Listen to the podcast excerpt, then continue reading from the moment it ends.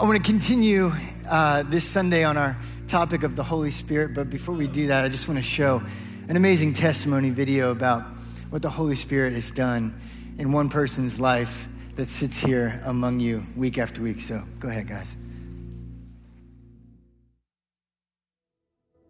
If I start at the kind of the beginning, it's truly like a testimony of like how God draws us to himself.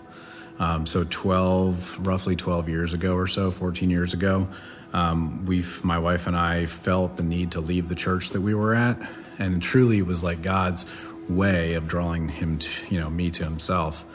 Because I remember then when we switched churches that first day in worship, I became emotional. I started crying and realized at 36 this had never happened before. And the funny thing is I didn't really understand what was happening or what it was. And it took me almost 2 years to figure out, oh, this is the Holy Spirit. I grew up in a church where it was God the Father, Jesus the Son, and Holy Spirit. It just wasn't talked about. So I had no prior knowledge of it. So it was just like, I'm crying every Sunday. And I remember a pastor said one day, he said, some people's testimonies is that they come here and they cry every Sunday for 2 years, and that's just what God's doing in their life. And I was like, that would be me. So during COVID then, it was really difficult to worship, sadly, in the other church. I just didn't feel the presence of the Holy Spirit, and I really missed that. And so we went to second service then at Life Center. So I went to the other church for first service and came here for the 11 o'clock service. And I'll never forget when I walked into the sanctuary, immediately the Holy Spirit started speaking to me and said, well, you asked for an upgrade. And then he said, I had to take you from where you started to this other church and now to here, because otherwise you wouldn't have understood it. It would have been too big of a jump for you to go from where you came from to this. And so, of course, I'm weeping during the entire worship service just because I had not been in worship like that in months because of COVID. So for the first few months, he seemed to be calling me forward a lot, and I seemed to be needing and had that desperation to meet with him. I remember one Sunday, I just felt like he truly said, I have something up front for you, you need to come up front. And so I did, and as I was standing there waiting for the ministry team to get around to me, a gentleman to my left, he dropped to his knees and he was laughing. He was just kind of laughing uncontrollably in the spirit. And I looked over, and in that moment, the Holy Spirit said, I wanted you to see this. And then he said, the joy of the Lord is your strength. Well, now I'm weeping, and that was literally all he wanted me to know, all he took me up there for, and it changed me. It really impacted me in that moment of just the joy of the Lord is my strength, and I needed that. So it was a beautiful thing. And another time in worship, he took me back to a memory from almost 20 years ago. My wife and I had lost twins in 2003, so it's almost 20 years now. So I kind of suffered for a lot of years just on my own with that. So in worship, he took me back to this hospital room where this happened, and it wasn't something I was thinking about. It wasn't something on my mind. It wasn't something that I was even conscious of, but suddenly I'm there, I'm in the room. And what was really great is that he didn't actually say anything. There was no words spoken, but I could just feel his presence, and just his presence in that room was enough. It just... he understands, there's compassion, and I was healed in that moment of just the trauma and the pain that I had gone through. So it's just amazing what how loving our Father is and what he does for each of us. Come on, so powerful. Brent's testimony reveals the power and the character of the Holy Spirit. It's him who comes to us, draws near to us, works in us, and changes us. Amen. I sent Brent this video yesterday, and he called me and he started weeping. He said, man, today's actually the 20-year anniversary of that day in the hospital. But God is so faithful. He's healed me and my wife. Isn't that amazing? God does the things that we can't do. His story also carries with it the gift of faith that there is more. Come on, are you thirsty for more of him this morning? Each one of us has a thirst for him. David writes about this in Psalm 42. He says, as the deer pants, longing for the water brooks, my soul pants longingly for you, O God. My soul, my inner self longs for you and is thirsty for you, O God. And it's him, it's the Holy Spirit who comes to satisfy our hunger and thirst, amen? Sometimes we don't realize how thirsty we are. Thank God for the gift of desperation. You're rock bottom when you're at the end of your rope and you're all out of options that came from yourself. You're like, God, I need you. It's in those moments he is so faithful to always, always come and help us and set us free. It's why one of the most powerful prayers is just saying, God, help, you know?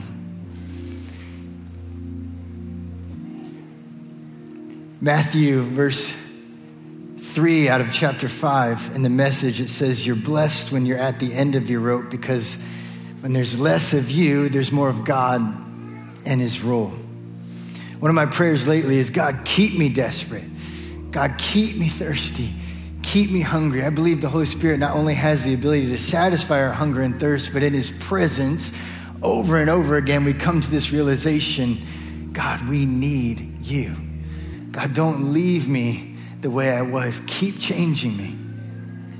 Come on, has that happened to you? Like sometimes you're just going through your routine, like trying to squeeze your quiet time in before all the kids wake up and you're just doing your thing and his presence comes and you're like, oh, God, I was just trying to get through this, but thank you. I need you. I need you today. Maybe you walked in here this morning and all the hustle and bustle, just barely getting here. It's all good. It's all faith. You know, faith without works is dead. So even coming here, you know, is a leaning in the Spirit. But God comes and you're like, oh, there you are. Man, thank you, God, for reminding me how much I need you. I think a key to staying hungry and thirsty is staying humble.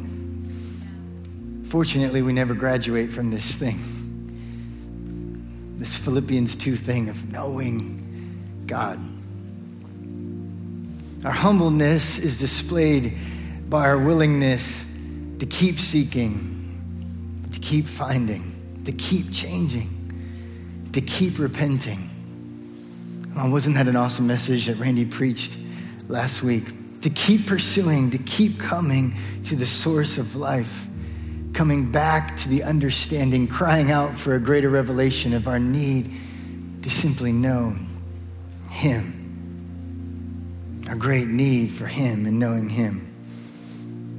In the same sermon in Matthew chapter 5, verse 6, Jesus says, blessed are those who hunger and thirst for righteousness, for they will be satisfied. I was reading this verse 2 weeks ago, and I remember about 10 or 12 years ago, I used to travel with my father-in-law, did a little bit of worship, but my biggest role was being his assistant. I traveled with him all over the world. Actually, I wasn't even his assistant. I was like the assistant to his assistant, which was Paul Martini at the time, which is why we became such good friends. And Johanna would come with us a few times throughout those couple years. And I remember, like, for some reason, whenever Johanna came, we stayed in really nice hotels and the food was always like really amazing. And we always had this extra time. But when she wasn't there, it was like work. But I remember, we had the opportunity to minister in Stockholm, Sweden, like, you know, suffering for Jesus in Stockholm. And I remember we stayed in this beautiful hotel, like it was the hotel of all hotels in Stockholm, right downtown.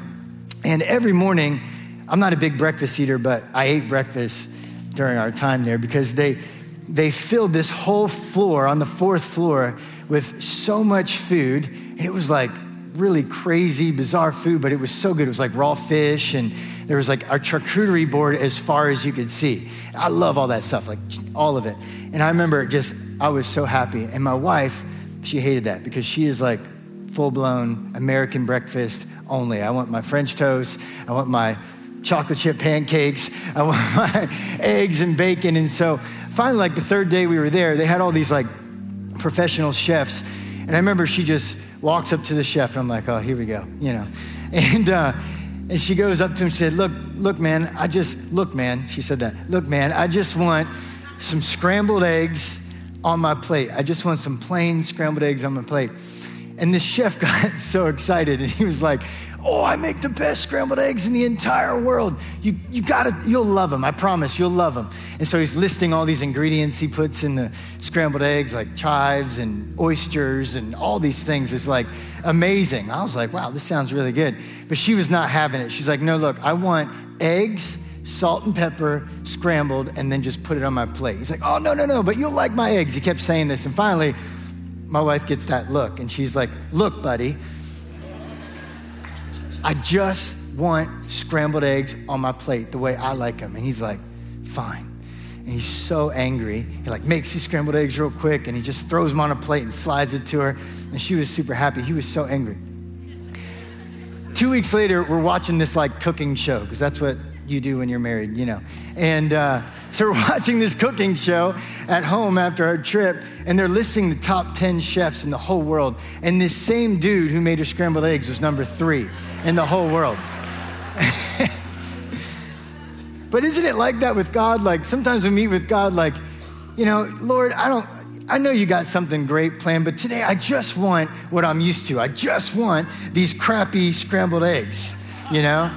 The manna of yesterday to get me through today, but that doesn't work. Come on, sometimes we just want the things that are familiar, the things that we like, but are you hungry and thirsty for more? Because he's always doing a new thing. He takes us from glory to glory, faith to faith.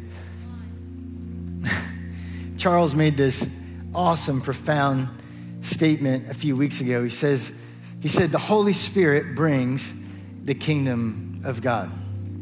Romans 14, verse 17 says, for the kingdom of God is not a matter of eating and drinking what one likes. Maybe it's scrambled eggs for you, maybe it's something else. But of righteousness, peace, and joy in the Holy Spirit. In the Holy Spirit is the kingdom of God, righteousness, peace, and joy. What's so powerful about this for us?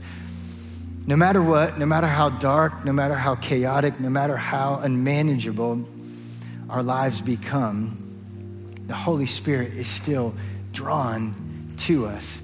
And when he comes, he brings the kingdom of life.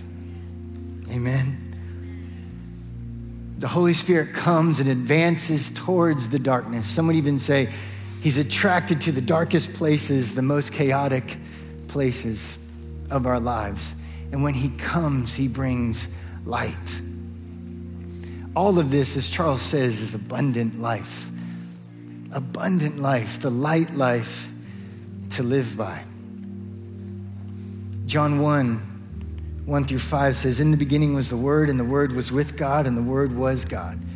He was in the beginning with God. All things were made through him, and without him was not anything made that was made. In him was the life,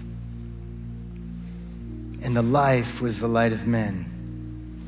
And the light shines in the darkness, and the darkness has not overcome it. Eugene Peterson writes, the life light blazed out of the darkness, and the darkness couldn't put it out. This kingdom of God, this life light comes to us and swallows up the darkest places of our hearts and of our souls. John 3 talks about this when Jesus is telling Nicodemus, the light has come into the world, and we have a choice. We could shrink back into what's familiar, into the darkness, but what does he want us to do? In truth, step into the light, because when we step into the light, the darkest parts of us shine, reflect his light, and become light themselves. Are you with me this morning? That's why it's so powerful when we allow God to light up the darkest places of our lives, because then they become light to other people who may struggle with the same thing. The most powerful part of your testimony is the things that God set you free from, because they shine the brightest for others to see. Amen? Step into the light. So how do we access the kingdom of God? This kingdom that is now and not yet. Romans 15, the next chapter of Romans says this, verse 13, may the God of hope fill you with all joy and all peace in believing. Come on, say in believing. In believing. So that by the power of the Holy Spirit, you may abound in hope. The Amplified says this, may the God of hope fill you with all joy and all peace in believing through the experience of your personal faith, your personal journey with the Lord, your personal encounter with the Lord, your personal understanding of the reality of his love through the power of the Holy Spirit. That by the power of the Holy Spirit, you would abound and overflow with confidence in all his promises. All his promises.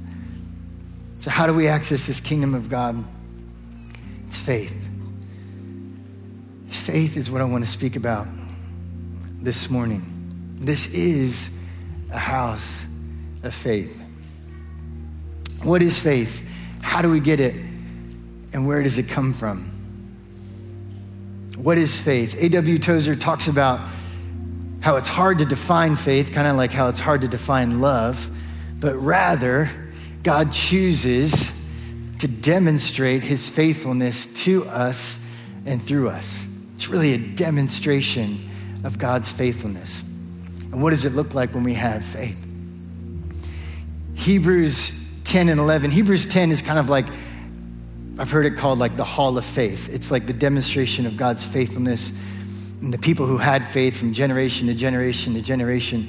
And it all culminates and lands on this verse in Hebrews 11, verse 1. It says this, and I love it out of the Amplified. It says, now faith is the assurance, the title deed or confirmation of things hoped for, divinely guaranteed. I love that.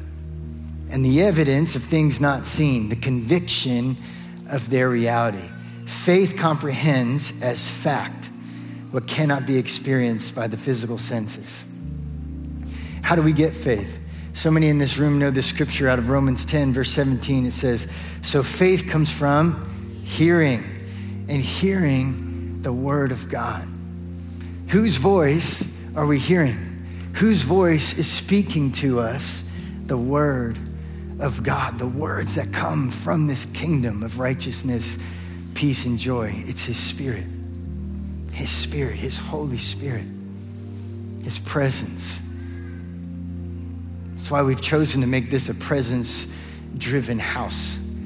His direction is better than any church plan we could come up with. Amen. John 16 says, the Spirit of truth, the Holy Spirit comes and he will guide you into all the truth. Say all the truth. For he will not speak on his own authority, but whatever he hears, he will speak and he will declare to you the things that are to come. Go with me this morning to Mark chapter 11. We'll camp here for a moment this morning. Mark chapter 11, we'll start at verse 12. I got my Bible here this morning because Charles said that was important a few weeks ago. But it is highlighted. Mark 11, verse 12 says, on the following day, they came from Bethany, and he, Jesus, was hungry, and seeing in the distance a fig tree and leaf, he went to see if he could find anything on it. When he came to it, he found nothing but leaves, for it was not the season for figs. And he said to it, may no one ever eat fruit from you again. And his disciples heard it. Come on, look at somebody and say, they heard it. Skip down to verse 20. It says, as they passed by in the morning, they saw the fig tree withered away to its roots. And Peter remembered and said to him, Rabbi, look, the fig tree that you cursed has withered.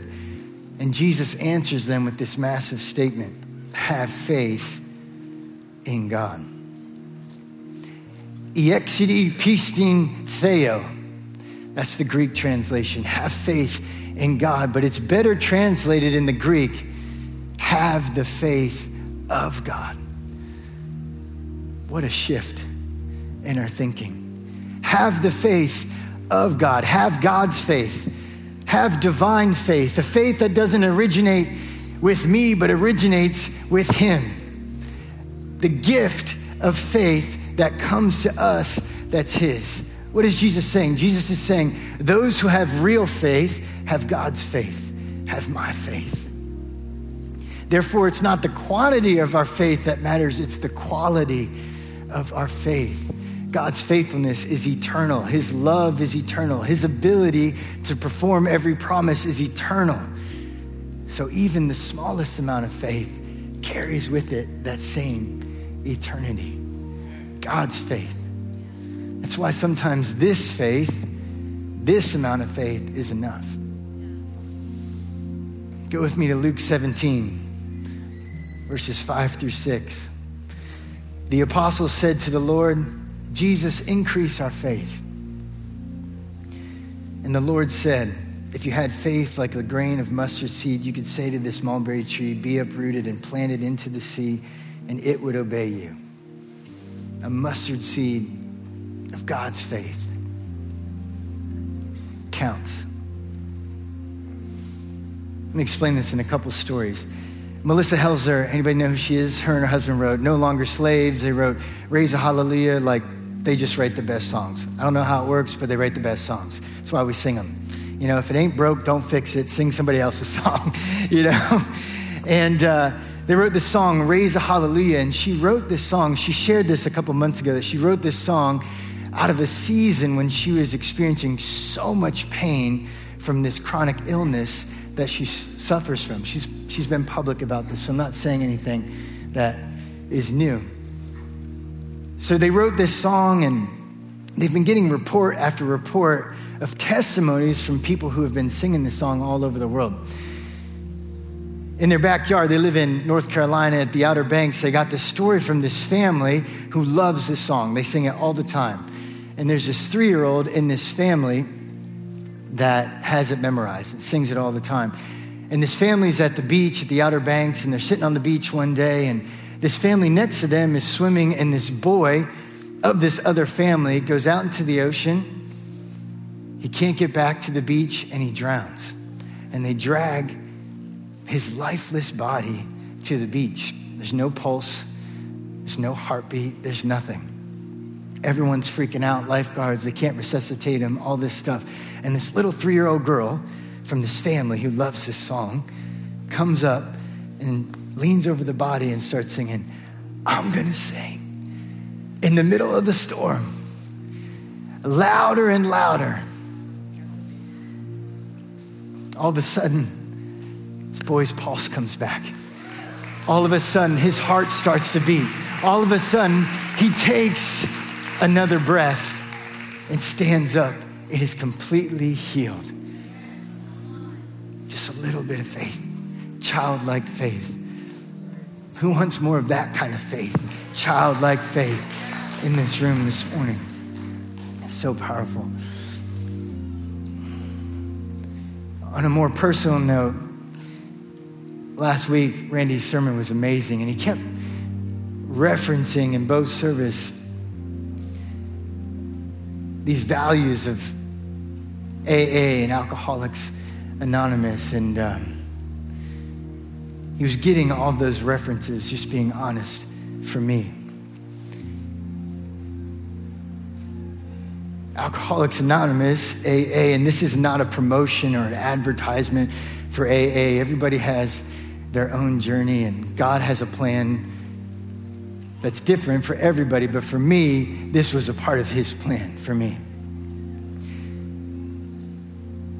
And that morning, I got on my knees and cried out honestly that prayer I mentioned earlier, God help. my life was like broken. I didn't know where to go, what to do. I didn't realize how big of a problem I really had. And he answered that prayer with AA. And this isn't about me. I want to make this about him and his restorative power. But I remember calling this dude, and I remember him saying this weird thing, because I was cold calling everybody. I was like, I need help. And this guy said something to me. He said, look, man, don't drink today. Put the baseball bat down and call me tomorrow. Click. And he just hung up the phone. And I was like, who the heck is this dude? Anyways, I did that for a couple days, and finally we met at his house, and I was blown away. I shared my whole story with him, and he said, that was me too. I couldn't believe it, because this guy is looked like he never, ever had a problem. He's handsome, he's successful, loves Jesus. And I remember a couple days after that, he's like, hey man, there's a meeting tomorrow morning. I think you should go. And I was like an AA meeting, bro? And he's like, yeah. I was like in the movies, like we're gonna hug each other and sing Kumbaya and share our feelings and like, he's like, yeah, something like that. I was like, I'm not going to that. And he said, look, man, it's the whole deal or no deal. I'll go with you. And,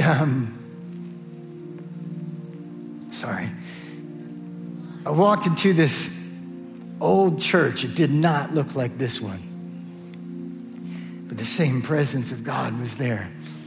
When I walked in and introduced myself to all these guys who I thought, there's no way these guys were like me. They look way too clean. And then I heard some of their stories, and I was like, I'm in the right place. And I remember introducing myself for the first time, and I didn't know that this is a part of something they do. And the place erupted in praise and applause and welcomed me. It wasn't hype. It was like authenticity. Like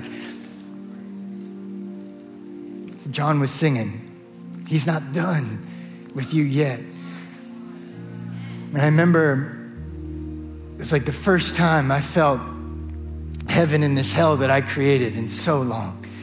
And I thought to myself, well, I'm not totally sold on this deal, but God, if there's more moments like this, I'll give this AA thing a shot. And I'm thankful I did. And I remember first 30 days of that was like the worst 30 days of my life. Like it was terrible. Like didn't want to live. Like I was like, I can't do this. And I remember around 30 days, this dude named Augie, God bless Augie, he came to me and he said this powerful thing to me. He said, David, do you believe? And I was like, what are you talking about? He was like, do you believe that God can set you free of this thing, that he's gonna do it, that he's gonna set you free, he's gonna restore you? And I said, no, I don't believe that.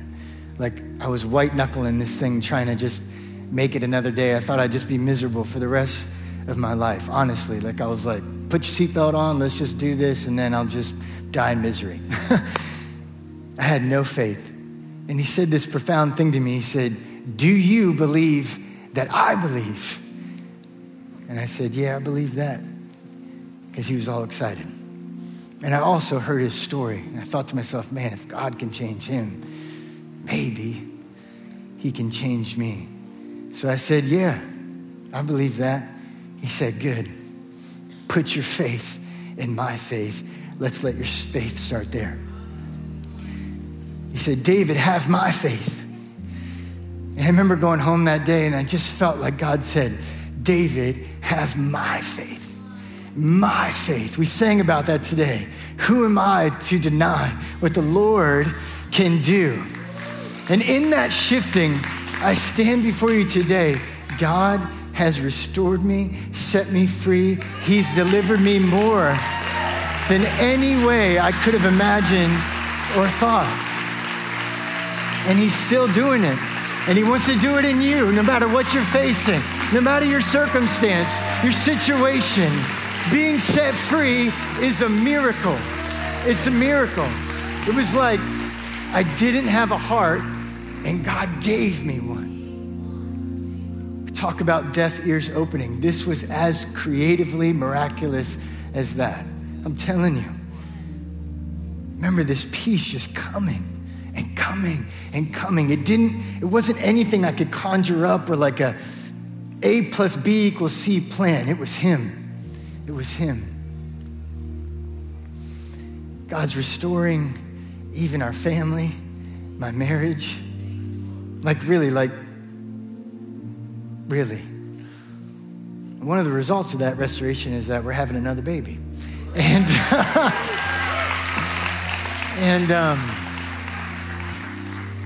and many of you know that whole story, like the doctors for so long said we're not gonna have kids, and God healed us. And now my fanciest problem is like trying to find a place for all these kids asleep in this little house. And it's like, man, I love fancy problems now.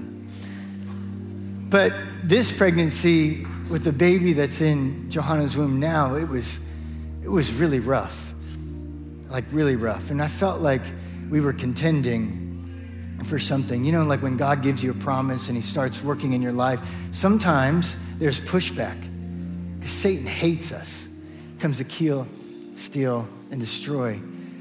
And I don't think it was trauma from the past of trying to get pregnant. I think it was like we were really contending for this thing. So we found out we were pregnant around Easter, and three times my wife was in so much pain that she fell to her knees and she couldn't get back up. And she really felt, not like traumatically, it reminded of her of the same pain she had when we had a miscarriage in our home at like 18 weeks before even Harper was born. And she kept getting this like dream in the night of her laid up in the hospital having a miscarriage. And so it felt like we were contending. And so we were praying. And I remember God giving me a name for this boy before we even knew it was a boy. That his name would be John. We'd name him after Dad. We'd nickname him Jack. So my kids call Dad Grand Jack. And so this would be Little Jack. And I remember reading the Bible one day, and this verse stood out at me in John chapter 1, where they come to John the Baptist and they ask him, "Who are you?" They ask him all these questions. And what does John the Baptist say? He said, "I'm the voice. I'm the voice." So I held on to that scripture and I kept praying for the voice in Johanna's womb, and we kept it a secret. And it was one of those times, like in marriage, you need each other in different times. Like my wife, I don't know if she had much faith, but it was one of the few times I felt like maybe I have a little bit more faith than her, God's faith. And so I was praying every day for the voice, and no one knew what we were going through. And I called a friend of mine, his name's Steve, and he's just one of these guys I call, and he's one of those guys like, you gotta have someone you can call and just spill your guts. You know what I mean? Tell them where you're really at. And so I'm on my way in to church to lead worship for the Good Friday service, and I just call him and I tell him what's going on. "Hey man, like we're pregnant, but Joe thinks we're gonna lose the baby and I don't know what's going on. We feel like we're contending." And he said, "Are you driving right now?" And I said, "Yeah." He's like, "Let's pray." So he starts praying, knows no details. He starts praying, and all of a sudden he stops praying and he says, "Man, I don't know why, but I just keep feeling and hearing the Holy Spirit say, there's a voice in Johanna's womb. And he's gonna be like John the Baptist. He's gonna be born of spirit. And he's gonna be light for a generation." I was like, okay, I got faith now. And it was like, it wasn't any faith that I could build up in myself. It came as a gift. It was God's faith. And so I was okay. And then I was looking for a middle name. And I know we pick names in our family like really early on, and but it's just how God speaks to us. And so I was looking for a middle name, and where else does the Bible talk about the voice? It's in John chapter 10, where he writes, "I'm the good shepherd and my sheep hear my voice. And I'm the gatekeeper," and all this stuff. And so I'm like, Jack Shepherd Leach, that's gotta be his name. But it kind of felt like, God, did that come from me or did that come from you? And so a couple days later, I'm in the front row during first service, and Tiff and John are leading worship, and I'm just worshiping, and Sue Roby turns around like in a trance, as she sometimes does. She knows nothing, like absolutely. She goes, "That boy in Johanna's room, he's gonna be a shepherd. and he's going to be a gatekeeper for a generation. I'm like, okay, that's awesome. You know, man, the gift of faith. The gift of faith. Go with me to Matthew chapter 8, verses 23 to 27. I love this passage of scripture. It says, when he got into the boat, the disciples followed him. And behold, there arose a great storm on the sea, so that the boat was being swamped by the waves. But he, Jesus, was asleep. And they went and woke him, saying, save us, Lord, for we are perishing. And he said to them, why are you afraid, O you of little faith? That, oh, you of little faith, he's addressing their uncertainty and their doubt. Then he rose and rebuked the winds and the sea, and there was a great calm. And the men marveled, saying, what sort of man is this, that even the winds and the waves obey him? They still didn't know him yet too well. I love this passage of scripture because the disciples who have like no faith, but maybe just enough sense to go wake up the one who's been doing all these miracles. Maybe they had faith in Jesus, but they didn't yet have his faith. Even in their lack of God's faith, Jesus still does the miracle and demonstrates for them his faithfulness. And what does Jesus say to them? Why are you afraid? What kept them from having his faith? Fear. The greatest competitor of our faith is fear. A great acronym for fear is false evidence appearing real. Doesn't that sound like the opposite of Hebrews 11? I don't know about you, but when I'm afraid, I tend to lose trust in anybody else but myself pretty quickly. I start to shrink back. I start believing in things that give me an excuse not to believe. Is it just me, or does anybody else do that? I start looking through the eyes of fear, my own scope, my own projections of what I think might happen. Self-reliance starts to kick in. Self-confidence starts to kick in. A lot of self starts to kick in. Selfishness. I had a friend tell me once that selfishness is driven by 100 forms of fear. So much of our fear pertains to our egos, our pride, fear of not getting what we want or losing something we think we have. Often subconsciously find myself asking God, like, God, if I trust you, what's going to happen to me? Are you going to take care of me? Do I really want Jesus to take the wheel, or do I make him a passenger and I'm driving the car? You know? Sometimes when I'm really afraid, it's like I'm duct taping Jesus and throwing him in the trunk, locking the door, and I'm driving. I'm like, when I need you, I'll let you out. Anybody else? Come on. But his perfect love casts out all fear. His faith comes to us in love because he is love. Galatians 2:20 in the Message, I love this passage of scripture. It addresses this issue and it's very encouraging. It says this, I have been crucified with Christ. My ego or my fear is no longer central.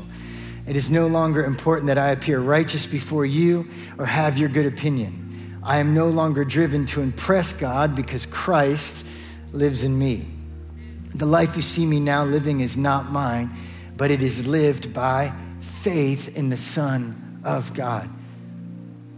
And he talks about Jesus' faithfulness. Jesus who loved me and gave himself for me, and I'm not going to go back on that. One more scripture, I promise. Are you guys okay? Mark chapter 9. Go with me to Mark chapter 9. Verse 20. It says this, and they brought the boy to him being Jesus.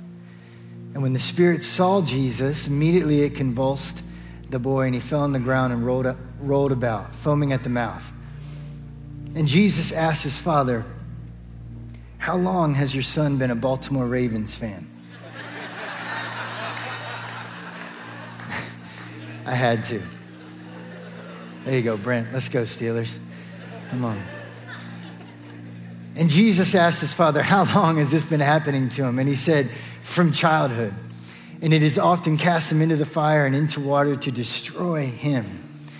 But if you can do anything, have compassion on us and help us." And Jesus said to him, "If you can, all things are possible for the one who believes." Immediately the father cried out and said, "I believe. Help my unbelief."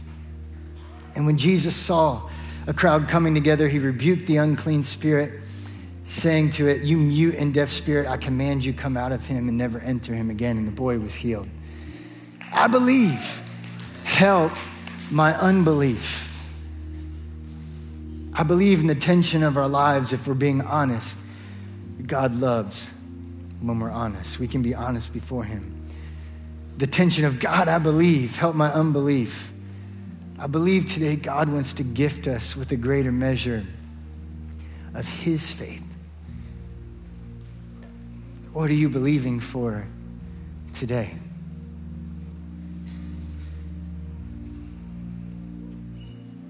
What faith is coming to you through the voice? What is he saying to you today? Are you believing for a miracle? Are you believing to be set free of something? I have the faith of God for that. For a start, you could put your faith in mine, to the story God's telling through our family. Are you believing for a deeper encounter with this kingdom, this righteousness, peace, and joy that feels so foreign? It's not. Are you believing for somebody else's encounter? I love the other night when we had a prayer night, we wrote specific names down. Those names are being prayed for every single week in your homes and here in this house. What are you believing for today? I also felt led to encourage your faith and tell you that your faith matters. It matters to God. And it matters to others around you. It matters to the generations who are going to follow you. And praying about this message, I couldn't get this guy out of my mind. His name's Bo Lutinsky. 40-some years ago, Bo Lutinsky at 19 or 20 years old had enough faith of God to go to this little, ugly Presbyterian church and share his testimony and share the gospel of Jesus, what Jesus has done in his life. And when he began to share, my Aunt Judy Leach, who is the first of the Leach clan, and we're a big clan, was the first person to get saved. She walks past the church one night and she's drunk and stoned out of her mind. But she was drawn to the worship that she heard before Bo started to share. So she sits down on the front step of this church, and this guy, Bo Lutinsky, at 20 years old, starts sharing the testimony of God, the freedom that Jesus has brought him into and what God has done for him. And my Aunt Judy gets completely sober in that moment and radically saved and gives her life to Jesus. It was a radical conversion, and because of her faith, Uncle Bri got saved, Dad got saved, the whole family got saved because of her faith. Your faith matters.